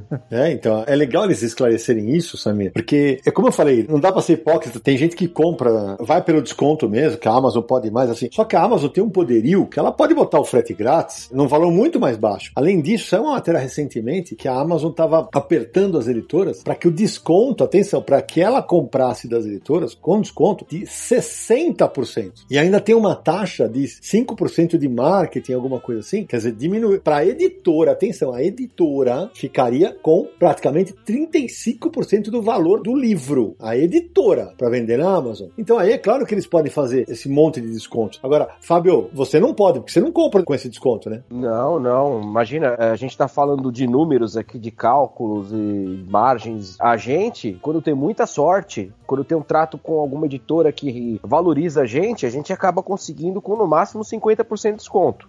Né? Pega, sei lá, com, com uma JBC, uma Mitos, né? algumas editoras assim que são mais próximas, assim, a gente consegue ter essa margem de desconto. 50 eu raramente consigo. Acho que talvez só a New Pop já me deu esse desconto numa compra alta, né? Normalmente é 40%, aí tem que equilibrar pro frete ficar no máximo 10, mais 10% aqui com taxa de cartão, custo de sacola, em- embalagem para envio. Então sobra aí 20% de lucro. Exato, e assim, eu tô falando da, da nossa realidade aqui de São Paulo, que a gente consegue, quando tem muita sorte, tá com esse desconto, né, de 50 e tal, quando a gente tem um trato mais próximo com algumas editoras. Se você vai comprar de uma distribuidora especializada e tal, você acaba pegando um desconto, vamos supor, de uns 40%, né? Se você vai pegar, por exemplo, com cota de banca, assim, é 30%. E uma vez a gente já conversou, né, ô Foina, que, por exemplo, uh, tem uma, a, a distribuidora de, de, de, banca acabou setorizando, né, pro Brasil todo, assim, vai mandar para quem é responsável aí pro Centro-Oeste, e aí essa distribuidora que vai mandar para você ainda vai, vai te cobrar mais 5%. Come, então... É, ela come mais 5% aqui. A taxa de banca nossa aqui é 25% e é travado, assim. Então, normalmente eu faço de buscar lá também, para não ter um, um terceirizar ninguém para trazer também, que já é outra despesa. Normalmente é que as bancas da cidade é, é raro também o rapaz trabalhar com cartão. Então aqui a gente tem um. O pessoal prefere vir aqui para usar o cartão mesmo. É, então, para você ver como que é difícil, né? Porque a gente tem, dependendo da editora, a gente consegue fazer isso, né? A gente consegue pegar com uma margem X, uma margem Y, uma margem Z, né? Agora, tem editora, por exemplo, igual, igual uma Panini, que é, às vezes a gente, na Comic Boom mesmo, eu, para ter todo o leque de produtos da Panini, eu acabo recebendo, tenho que ter uma cota para poder receber os capa mole, consigo comprar direto algumas coisas que são no nicho de livrarias e tudo, e tem algumas coisas intermediárias que eu sou obrigado a pegar com uma distribuidora. Então, olha a salada que não é, pra gente poder é, ter todos os produtos que são, sei lá, de uma uhum. mesma editora, pra gente conseguir compor, assim... O checklist.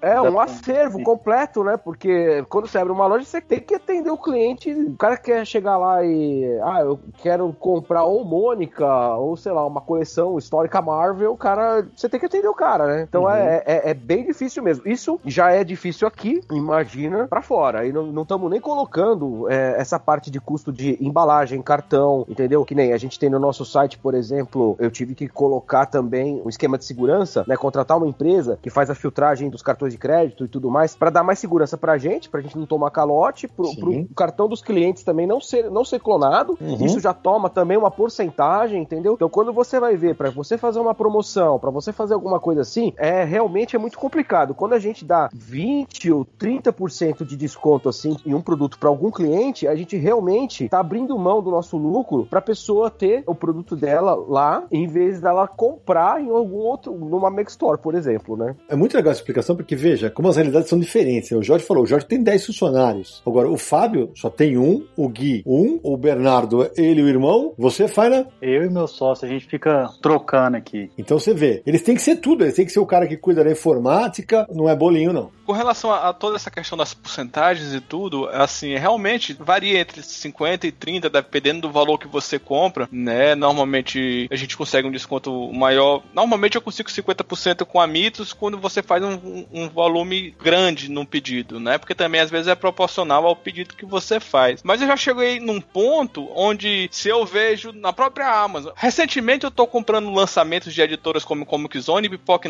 No pré-lançamento deles. Porque se eu encontro 30% de desconto com frete grátis, pra mim já tá no jogo, já tá valendo, porque era assim que a Devi funcionava. O Sami falou de 35, mas normalmente quando eu comecei a trabalhar com a Devi, 35% de desconto era quando era um lançamento, né? Que é até uma coisa meio estranha, porque assim, se você tá com um lançamento, ele tá 35%. Aí quando aquilo vira catálogo, que o desconto deveria aumentar, não, aí o desconto vai recair para 30, né? E a Devi às vezes também quando faz o lançamento dá 50% de desconto. Mas no mês seguinte, aquele título que tava com 50% cai para 30. Então a, a, média é 30%. A Veneta faz a mesma coisa. Se é uma coisa que tá em estoque, por exemplo, a gente consegue fazer pré-venda de alguns produtos da Veneta com 50%. Aí daria para comprar. Mas se o negócio já tá em estoque há um quilhão de anos lá e tal, ah não, aí você tem que comprar com 40, com 30%. É, eu acho meio bizarro essa lógica aí.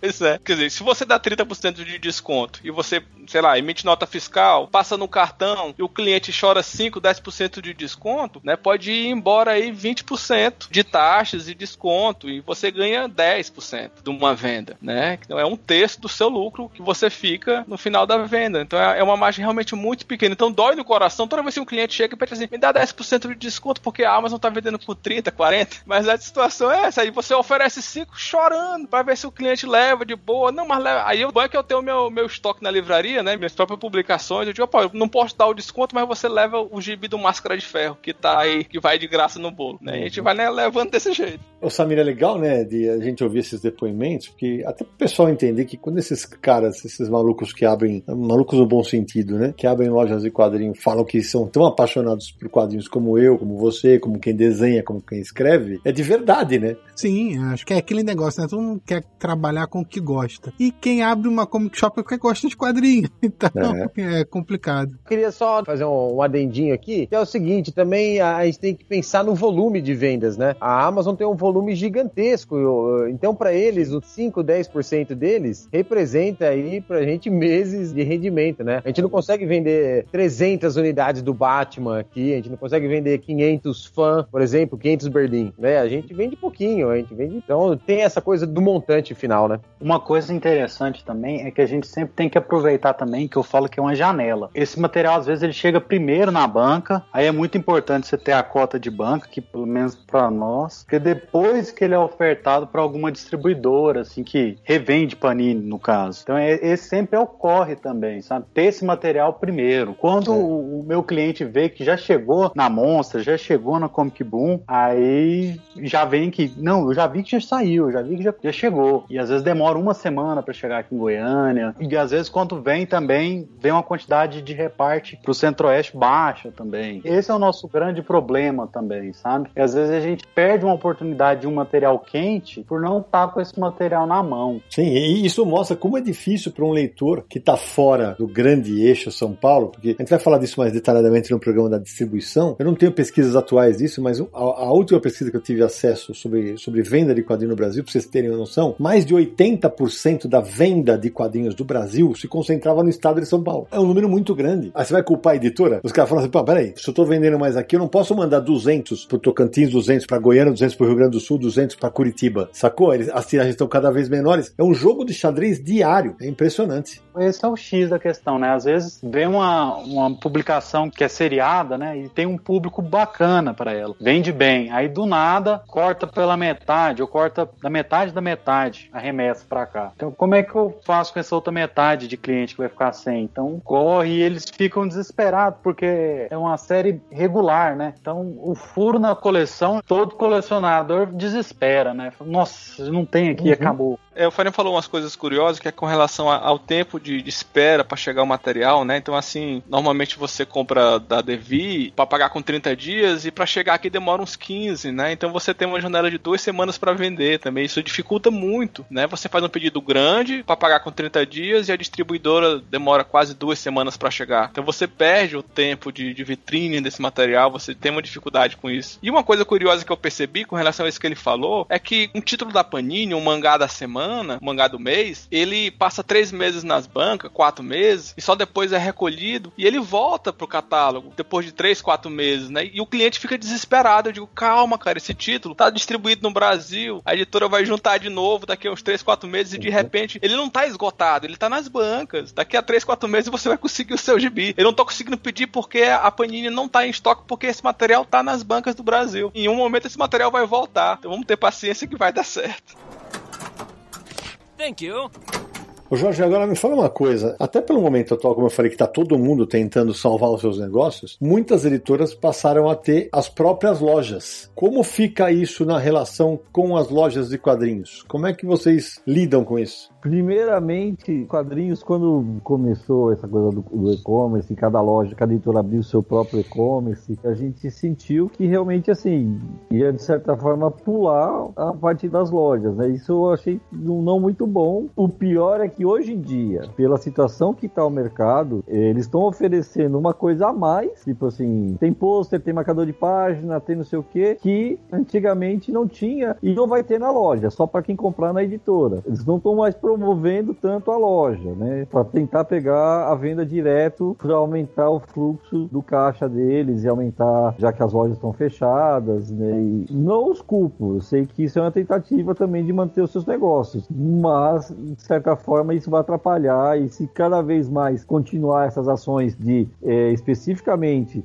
deles venderem. O problema também é vender diretamente para o consumidor em feira de 50% lançamento, né? Isso é o que os, os rapazes das outras lojas falaram. Aí para eles comprarem depois, para pagar o frete, para ter na loja deles, eles vão acabar tendo um, um diferença aí de lucro de 30% e o consumidor compra direto uma unidade sem CNPJ, não paga contador nada e compra uma unidade lá com 50% de desconto, né? Isso não vai ser bom para o mercado, né? Por isso que é uma das ações dessa campanha de apoio às lojas, é para conscientizar também as editoras, né? Que as lojas ainda estão, eles preveram as redes, mas as comic shops ainda estão aqui e elas precisam do apoio, né? Elas que precisam de ter um diferencial para elas venderem diferente das grandes redes, da coisa, para elas atraírem e para poder ajudar a fomentar mais o universo da história em quadrinhos e crescer o mercado, né? Senão não vai acontecer. Né? Eu acredito que é uma coisa que se começarem a pular as lojas, a campanha vai realmente não ajudar muito, né? Eles precisam vir e apoiar as lojas e criar um diferencial para as lojas. É porque senão ela vira só fornecedor e seu concorrente ao mesmo tempo, né? Fica até injusto o fornecedor ser seu concorrente também. Entendi, entendi o ponto, interessante. Ô Fábio, já que o Jorge citou a campanha, como é que tá com as editoras a repercussão dessa campanha? Olha, cara, a gente tem sentido um feedback bem positivo, né, de algumas editoras, né? Essa semana mesmo, o rapaz lá, o Douglas, né, da editora Script, ele gravou um vídeo muito bacana também, né? Incluiu todos nós aí na campanha também, falando sobre a venda direta e sobre as vantagens que ele vai fazer, né, com os quadrinhos da editora dele, né? Dar uma exclusividade, dar uma janela maior de exclusividade para as lojas, né? Antes dele colocar no mercado, nas redes e tudo mais, um desconto mais bacana, com condição de pagamento melhor e tudo. Achei muito legal a ideia dele. Isso porque ele é uma editora pequena que tá começando, assim, sabe? E consegue fazer isso, entendeu? Então, é uma questão de querer fazer, né? A JBC também é, tá apoiando de uma forma interessante. Eles chegaram a gravar aquele JB Beats, né? Sei lá, o programa tem 20 minutos, eles ficaram falando nesse último que saiu aí de sexta-feira passada, acho que 10 ou 12 minutos, assim, só da campanha. E eles têm uma coisa muito bacana no site deles, que é aquele lance do é, onde comprar, né? Que aí você clica lá e aí tem lá o mapa do Brasil, você digita seu CEP, sua região lá, aí aparece as lojas, né, que tem espalhadas uhum. pelo Brasil e tudo, né, que eles trabalham direto também, e começaram a falar o nome das lojas e tudo, dizendo a importância que tem uma loja de quadrinhos, falaram de eventos que já foram nas nossas lojas e tudo, né? Então assim, a gente tá sentindo um feedback bem interessante, né? O próprio Thiago Ferreira da Comic Zone gravou um vídeo também falando disso, o pessoal do Pipoca Nankin também uhum. fez um vídeo parecido, né? Também falando onde comprar os quadrinhos e tal, né? Falando da nossa campanha e tudo, falando de experiências que já tiveram com as lojas, é, qual é a importância de ter uma loja de quadrinhos, de frequentar, né? Esse espírito mesmo de ir numa loja. E assim, a campanha começou faz pouco tempo, né? começou mês passado praticamente, né? Uhum. Mas é, com o passar desse pouco tempo que tá tendo, eu já tô vendo um feedback, né? Acho que todos nós aqui, sendo convertido de diversas formas positivas, né? É um feedback muito bom, né? Não só questão financeira e tudo, mas acredito que numa questão de reconhecimento, né? Do serviço que a gente faz também, né? E também a gente tem que, nesse momento que a gente tá mais distante, as coisas ficam mais frias, né? Muitas vezes a gente vai na casa de um parente e não consegue dar um abraço, né? E a gente tá fazendo uma campanha que tá um pouco meio que na contramão disso, que a gente tá tentando uma aproximação com o público, né? É mesmo que sendo virtual ou, assim, querendo explicar a importância que a gente tem também, né? Mas eu acho que no geral, para começo de conversa assim, é, tá, é muito bom, viu? Olha, que legal. Queria só complementar essa coisa da importância da loja de quadrinhos, que é o seguinte: mesmo que todas as editoras tiverem um e-commerce e conseguirem vender os quadrinhos direto pro leitor, isso é ótimo para eles, é, é ótimo para essa coisa de vender os quadrinhos. Mas é a loja um dos principais pontos que formam novos leitores. Da mesma maneira que o Sidão falou, pô, se 80% da distribuição de quadrinhos fica focada na região sudeste, vamos pensar assim que um quadrinho menor tem uma tiragem de 3 mil exemplares. O Brasil tem quase 30 estados. Isso quer dizer que a gente não consegue escoar 100 quadrinhos para cada estado.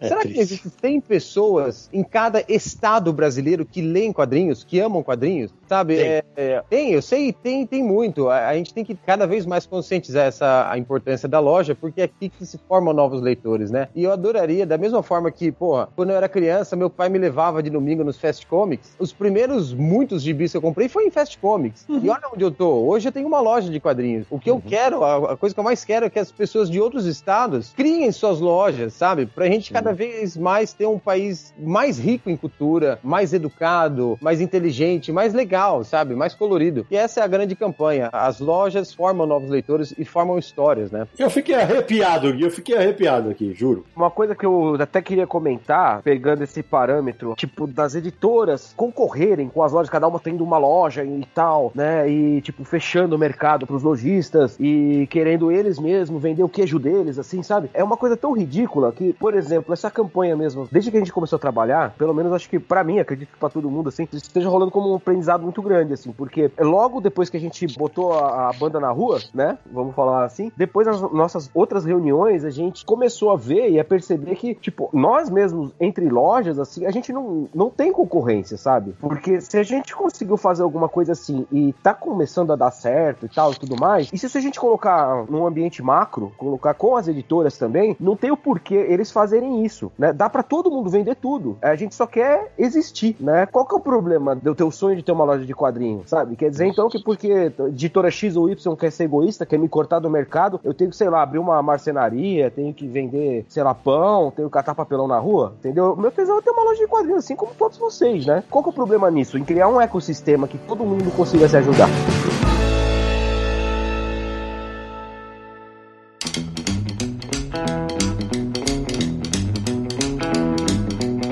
Bom, depois desses dois depoimentos incríveis do Fábio e do Gui, eu acho que o recado tá mais do que dado, né? Para que todo mundo que gosta de quadrinhos, todo mundo que ama quadrinho, continue apoiando as lojas de quadrinhos. Aliás, antes de passar pro encerramento, Fabião, você consegue fácil aí para mim o nome de todas as lojas que já estão apoiando a campanha? Bom, os selos que a gente colocou aqui, né, de início, né, Comics, Comic Boom, Loja Monstra, a Ugra, a Reboot, a Comic House. Você falou as três primeiras aí, a Ugra é a- é única outra de São Paulo, para falar o estado. Não, não. É, acho que em São Paulo também tem a Cidade de Papel. Em Campinas também tem, tem acho que umas duas. Tem a, a Ataque. Tem também no ABC tem a Banca Mickey, que trabalha com quadrinhos. Tem a Excelsior Comic Shop, né, que é daqui de São Paulo. Banca Tatuí. Em Curitiba tem a Itiban, Itiban. Tem a Rica também, a Rica Comic Shop. Tem Banca Curva, Mandrake, Quinta Capa. Esses daí são os que estão no selo. Mas a gente tem muitas mais outras lojas que a gente tá meio que catalogando assim pra gente poder tentar criar um corpo maior, né? Que eu acho que isso é muito importante. Aqui em Teresina tem também a Geekdom Store, que como eu falei, ela é uma loja geek, nerd, que também vende quadrinhos, também é uma livraria. A gente também são uma estamparia de camisas, criam artes originais pra camisa e vende todos esses apetrechos. É do meu amigo PC, que também me ajudou muito tempo durante fazendo a feira de quadrinhos, é um jornalista também de formação, que tem a nossa livraria aqui, que não é nossa concorrente, é nossa amiga, parceira, e que a gente divide o público, né? Vou mandar um alô aí pro PC. É isso aí, é muito legal porque assim, se você que tá ouvindo o Confins do Universo tem uma loja de quadrinhos e não está na campanha ainda, procura os caras, cara. Juntos vocês são certamente muito mais fortes, cara. No post desse episódio do Confins do Universo, lá no Universal aqui, vai ter o endereço de várias dessas lojas. Eu lembrei de mais uma aqui, a Comic House, que é, é de João Pessoa. Eu não vi do Rio de Janeiro, viu, Fabião? No Rio de Janeiro tem a Ponte HQ, a Lazarus Comic Shop também, a Metrópolis. O Douglas da Script, num vídeo dele, citou que tem uma lista com 70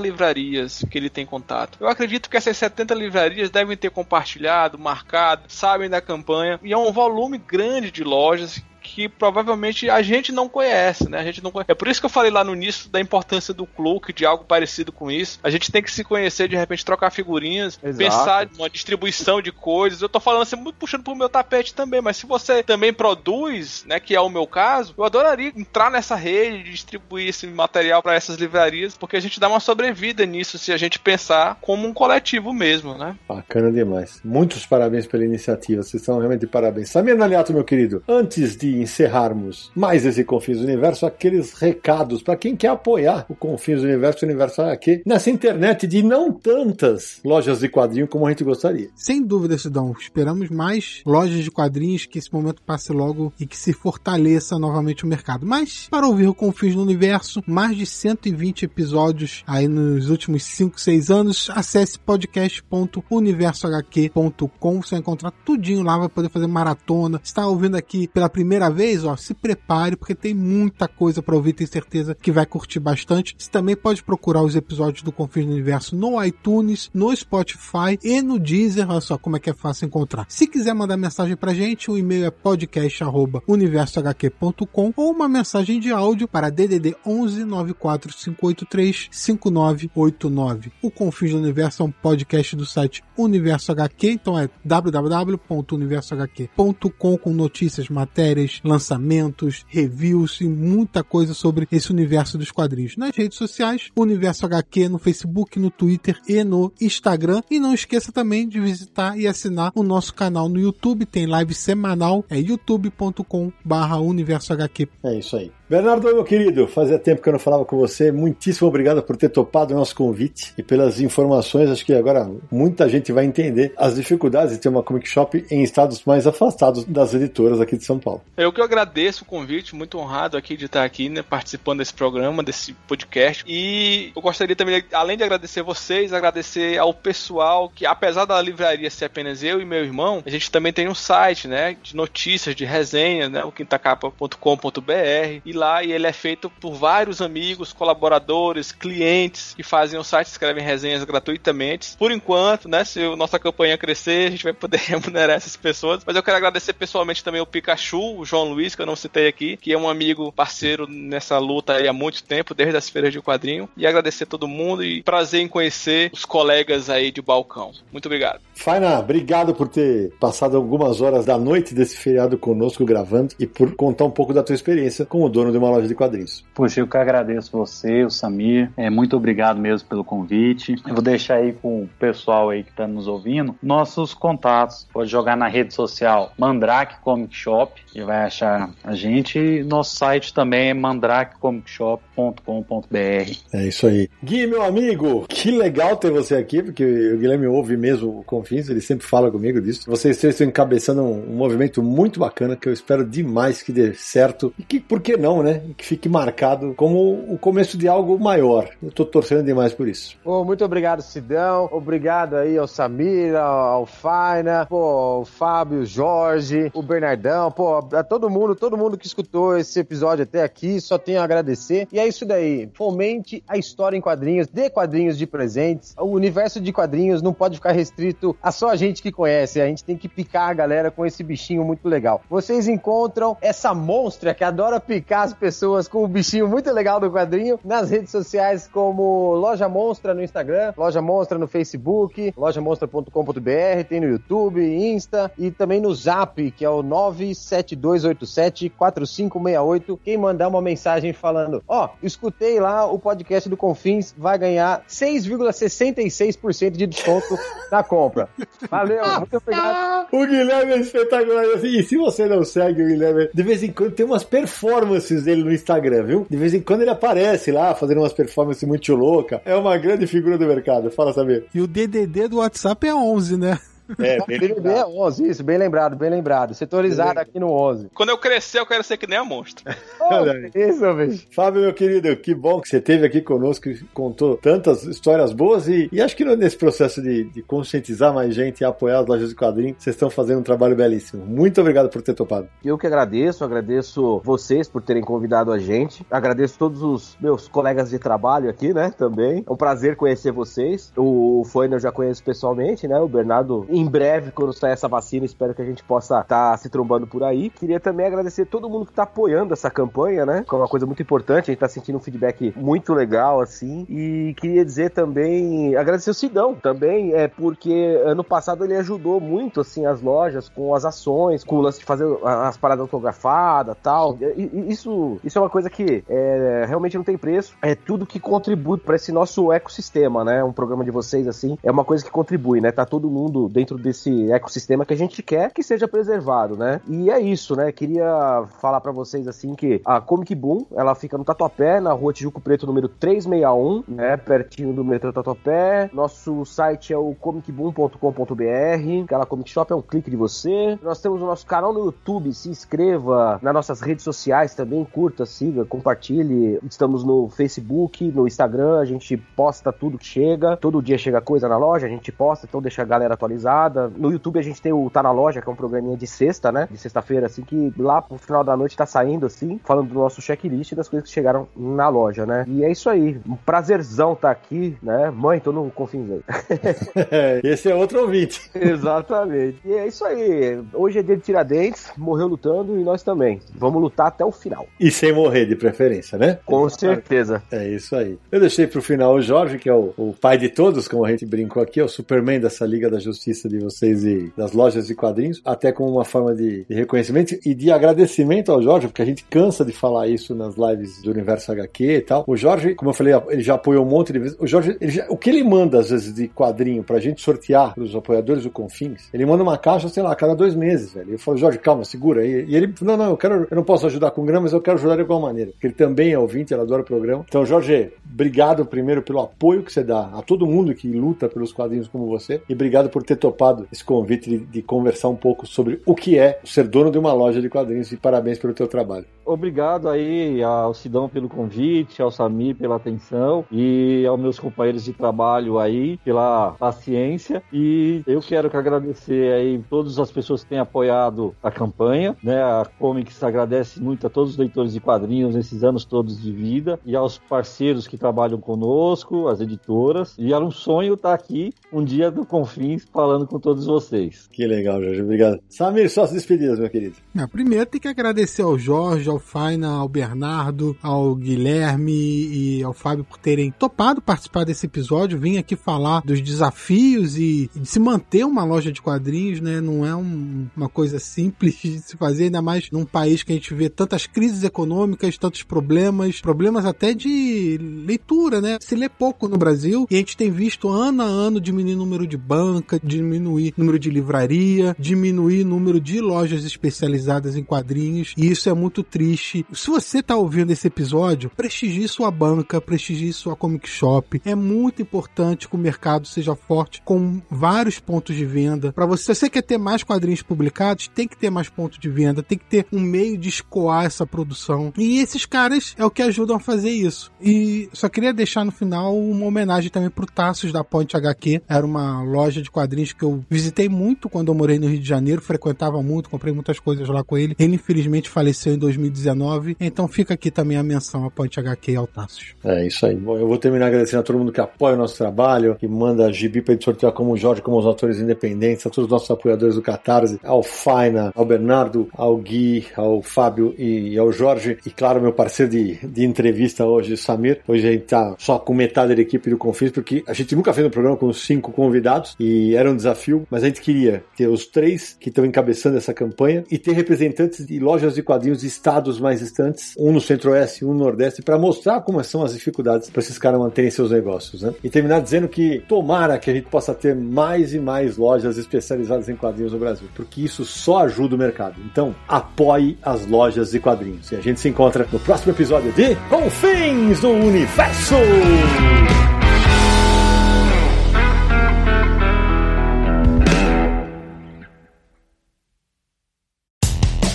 Mais claro ou na noite mais densa, você está deixando a nossa presença. Faça uma boa viagem de volta, mas não fique disperso. Nos encontraremos no próximo episódio de Confins do Universo.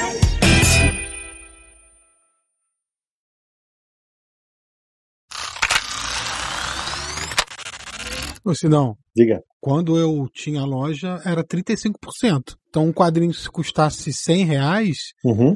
é, eu comprava ele por 75 para revender, né, para vender na loja. Não, é, e, e aí é, é legal. Oi, fa- fala, fala, fala. Não, é que o, o, o Samir falou 100 menos 35, 75. Foi um erro de conta aí, seria 65. Ô, Eu não sei se Samir. você quer corrigir. Pô, é, Ah, 65. É, então corrija, corrija isso, né? E isso aqui vai pros extras, essa vai pros extras. Ah, então eu só vou, só vou repetir o trechinho. É por isso que a loja não deu certo. Você errou na É, matemática. pois é.